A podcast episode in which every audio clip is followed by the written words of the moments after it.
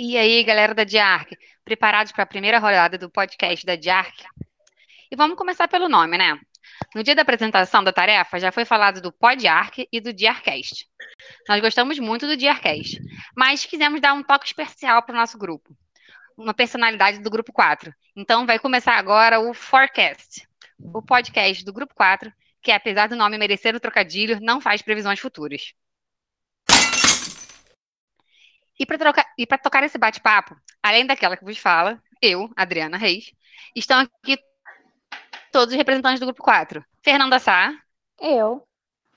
Gabriel Lobo tá aí? Opa, tô aqui. Fala, Rodrigo Lucas. E aí, galera?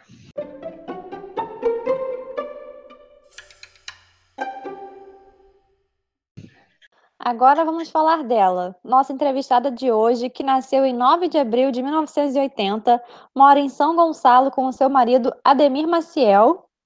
Nossa, é muita derrota morar em São Gonçalo, né? E pior ainda, na portelinha. Sabe por quê? Gente, eu moro num, num, num terreno que tem várias casas que parece mais uma comunidade. Ai, meu Deus. E esse maridão aí, o Ademir? Super romântico, eu fiquei sabendo. Aquele que ainda manda flores. Ela tá sempre com o cabelo impecável. Falando nisso, não podemos deixar de passar agora que ela tem um novo visual. Ela não é mais loura, apesar de eu nunca ter visto. Agora ela é castanha. E também trabalha na Sul América há quase 20 anos. É, pessoal. Tô sabendo aí que tá lá desde a época do ING e a época que o escritório ficava na Rua da Quitanda. Ai, gente, já tô até com vergonha. Já sou a Sulassauro. E ainda, né, com todas essas alterações aí na minha vida, mas tudo bem. Gente, tudo bem com vocês? Eu sou a Karina Freitas e estou muito feliz de estar aqui participando com vocês. Estou é, me sentindo lisonjeada por esse convite. Muito obrigada mesmo. E Karina, Vou começar a conversa aqui abrindo com o clichê da quarentena. Conta pra gente aí como é que tem sido esses tempos de home office na Sul América. Gente, uma loucura, né, cara? Vamos e convenhamos que esse home office, olha só, até que eu gostava do home office. Quando, eu, quando a gente podia fazer só uma vez por semana, nossa, achava super interessante. Ainda ficava querendo fazer mais dias. Até porque, né, moro do outro lado da poça, que não é Niterói, é um pouquinho depois. E, e aí, né, todos os dias, ponte, duas, três horas de trânsito, realmente foi um alívio.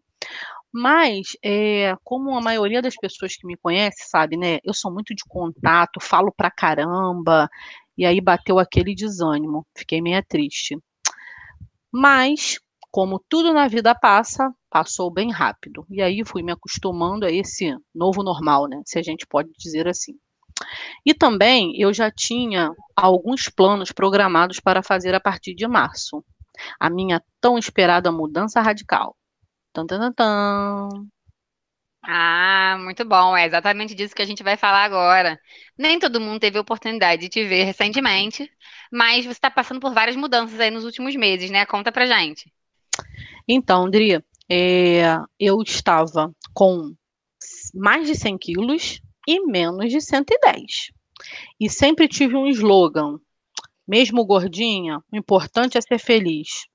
Tudo história, gente. E eu ainda gostava de dizer, sabe, de boca cheia, eu amo mesmo é uma lata de leite condensado.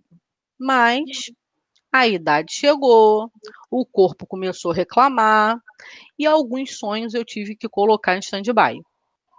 E como isso me incomoda bastante e eu não costumo desistir das coisas fáceis, tenho um marido que topa todas as minhas loucuras e amigos que sempre estão ao meu lado me encorajando.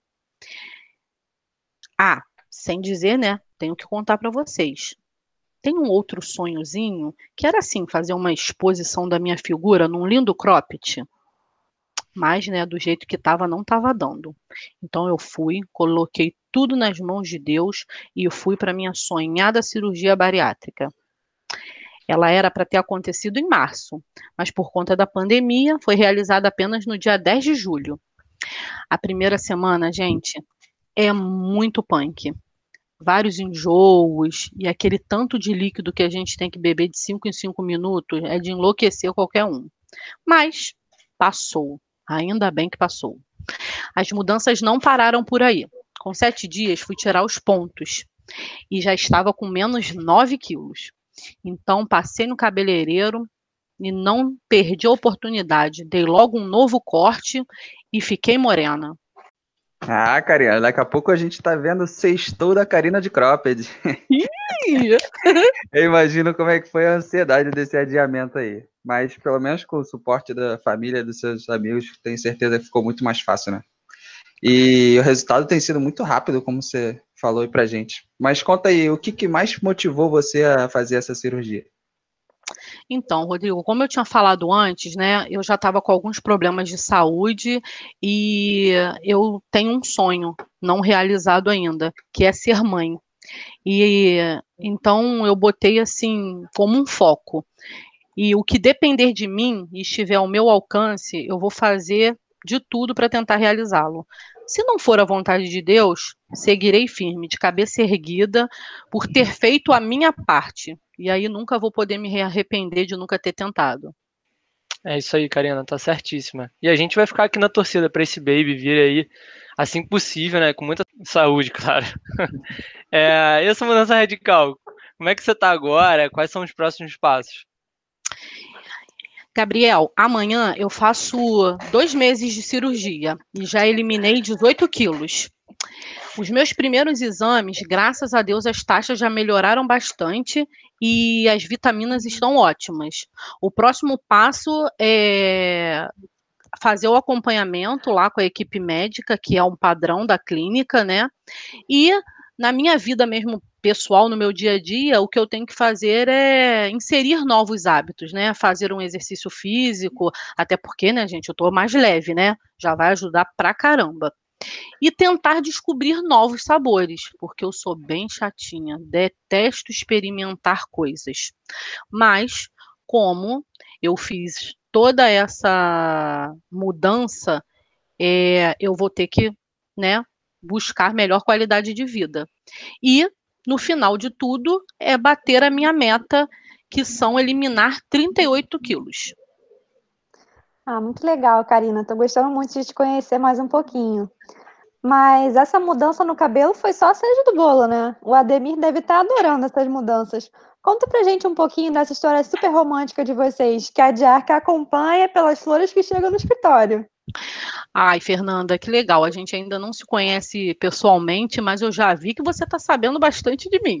Mas, mas vamos lá. Então, por enquanto, a cereja do bolo foi só o cabelo, mas a minha ideia, minha filha, olha, é realmente fazer mudanças radicais. Quanto ao meu marido, ele é muito meu parceiro. Ele cuida muito de mim, sem dizer, né, nesse romantismo todo. Um amante à moda antiga. Nós somos bem diferentes e eu acho que foi isso que deu match. Ele é 19 anos mais velho do que eu. Ele está no segundo casamento, tem dois filhos e dois netos. E como eu costumo dizer, a velha da relação, gente, sou eu. Com certeza. Tomara que essa cirurgia também mude isso. o melhor de tudo é que, assim, eu e ele, nós sonhamos juntos em ter a nossa Letícia. E aí seria a realização total. Eu ser mãe e ele pai de uma menina. Mas, se for o Lucas, será muito bem-vindo também. Agora, vamos mudar um pouquinho o assunto? Vamos falar um pouquinho da carreira? A gente sabe que você entrou na Sul América como estagiária da, da área de automóveis, né? A gente quer saber um pouquinho da sua trajetória, como é que foi chegar na área de compliance agora como consultora. É assim, como que o compliance surgiu na sua vida? Sempre quis trabalhar com isso? E de forma geral, assim, como que está sendo esse segundo casamento, né, com a Sul América? Afinal, são quase 20 anos, né? Não é mole não. É, isso aí, Gabriel sou uma solassauro, já devo ter até a plaquinha de patrimônio. Mas vamos lá. vamos lá. Realmente eu entrei como estagiária e logo depois eu fui efetivada como técnica na emissão de automóvel. Era uma operação que nós tínhamos com o Banco do Brasil, mais conhecida como Brasil Veículos. Inclusive, foi lá que eu conheci o meu atual marido, tá? E foi por telefone e eu o detestava. Mas isso é só um, um parêntese, gente. Vamos lá. De lá, eu participei de uma seleção interna e para a área de auditoria técnica de automóvel que tinha na área e aí era lá na Rua da Quitanda mesmo, naquele prédio é antigo. E fui lá que eu conheci o Complice porque o meu gestor da, na época, ele era um gestor compliance. Então, eu acabei me envolvendo em todas as atividades que eram demandadas pelo compliance corporativo. E aí, me apaixonei, tanto pelos assuntos, pelas atividades, e quanto pelas pessoas que formavam a área de compliance naquela época. E olha que eu nem sabia que o compliance corporativo tinha a gestora mais disruptiva que eu pudesse conhecer. Quando houve a oportunidade de uma seleção interna para o compliance corporativo, eu me inscrevi. E aqui estou, desde 2008. Comecei como analista júnior e ao longo desses 12 anos aprendi muito, me reinventei, amadureci. É, no, o compliance, ele já foi de várias diretorias, então a gente já se mudou várias vezes, mas com certeza, é, hoje eu sou com muito orgulho a, consultora de compliance. Mas entre os amigos, sempre serei a Karina disposta a ajudar todo mundo, a que fala muito, fala alta, fala alto, sou feliz, sou musa relacionada, mas agora a minha meta vai ser a musa cropped. Muito bom, Karina. Quero ver essas fotos de cropped. Esse negócio de falar muito aí, eu também te acompanho. tamo junto, tamo junto, Adria. Isso aí. Agora a gente, infelizmente, está encerrando o nosso forecast. E agora, para encerrar, antes a gente vai fazer um bate-bola. Que são algumas perguntinhas rápidas para você pensar o que vier na cabeça. Vamos lá? Vamos lá. Fala aí, Karina, uma paixão. Meus sobrinhos. Um sonho realizado. Hum, comprei meu AP. Hum, sonho realizar. Ah, o primeiro é ser mãe, sem sombra de dúvidas. Mas para cá, acho que eu posso, acho que eu tenho um segundo. Uma viagem à Europa. Alguém que te inspira, Karina? Jesus Cristo, meu maior inspirador. E se a vida da Karina fosse um filme ou uma música, qual que seria? Ah, poderia ser A Estrada, de Cidade Negra. Vou arriscar, tá, gente? Só um pedacinho. Canta pra gente. Você não sabe o quanto eu caminhei para chegar até aqui. Você não sabe o quanto eu caminhei para chegar até aqui. Ah, então é isso, pessoal. Nós do grupo 4 do Forecast queremos agradecer a todo mundo que está ouvindo aí e principalmente a Karina que tocou, topou compartilhar com a gente um pouquinho da vida dela. E um beijão do grupo 4 e quem sabe até o próximo episódio aí na nossa gincana da Diarc. Obrigada, gente. Um beijo. Bem, gente. Valeu. Obrigada, tchau, tchau. Tchau. Valeu, pessoal.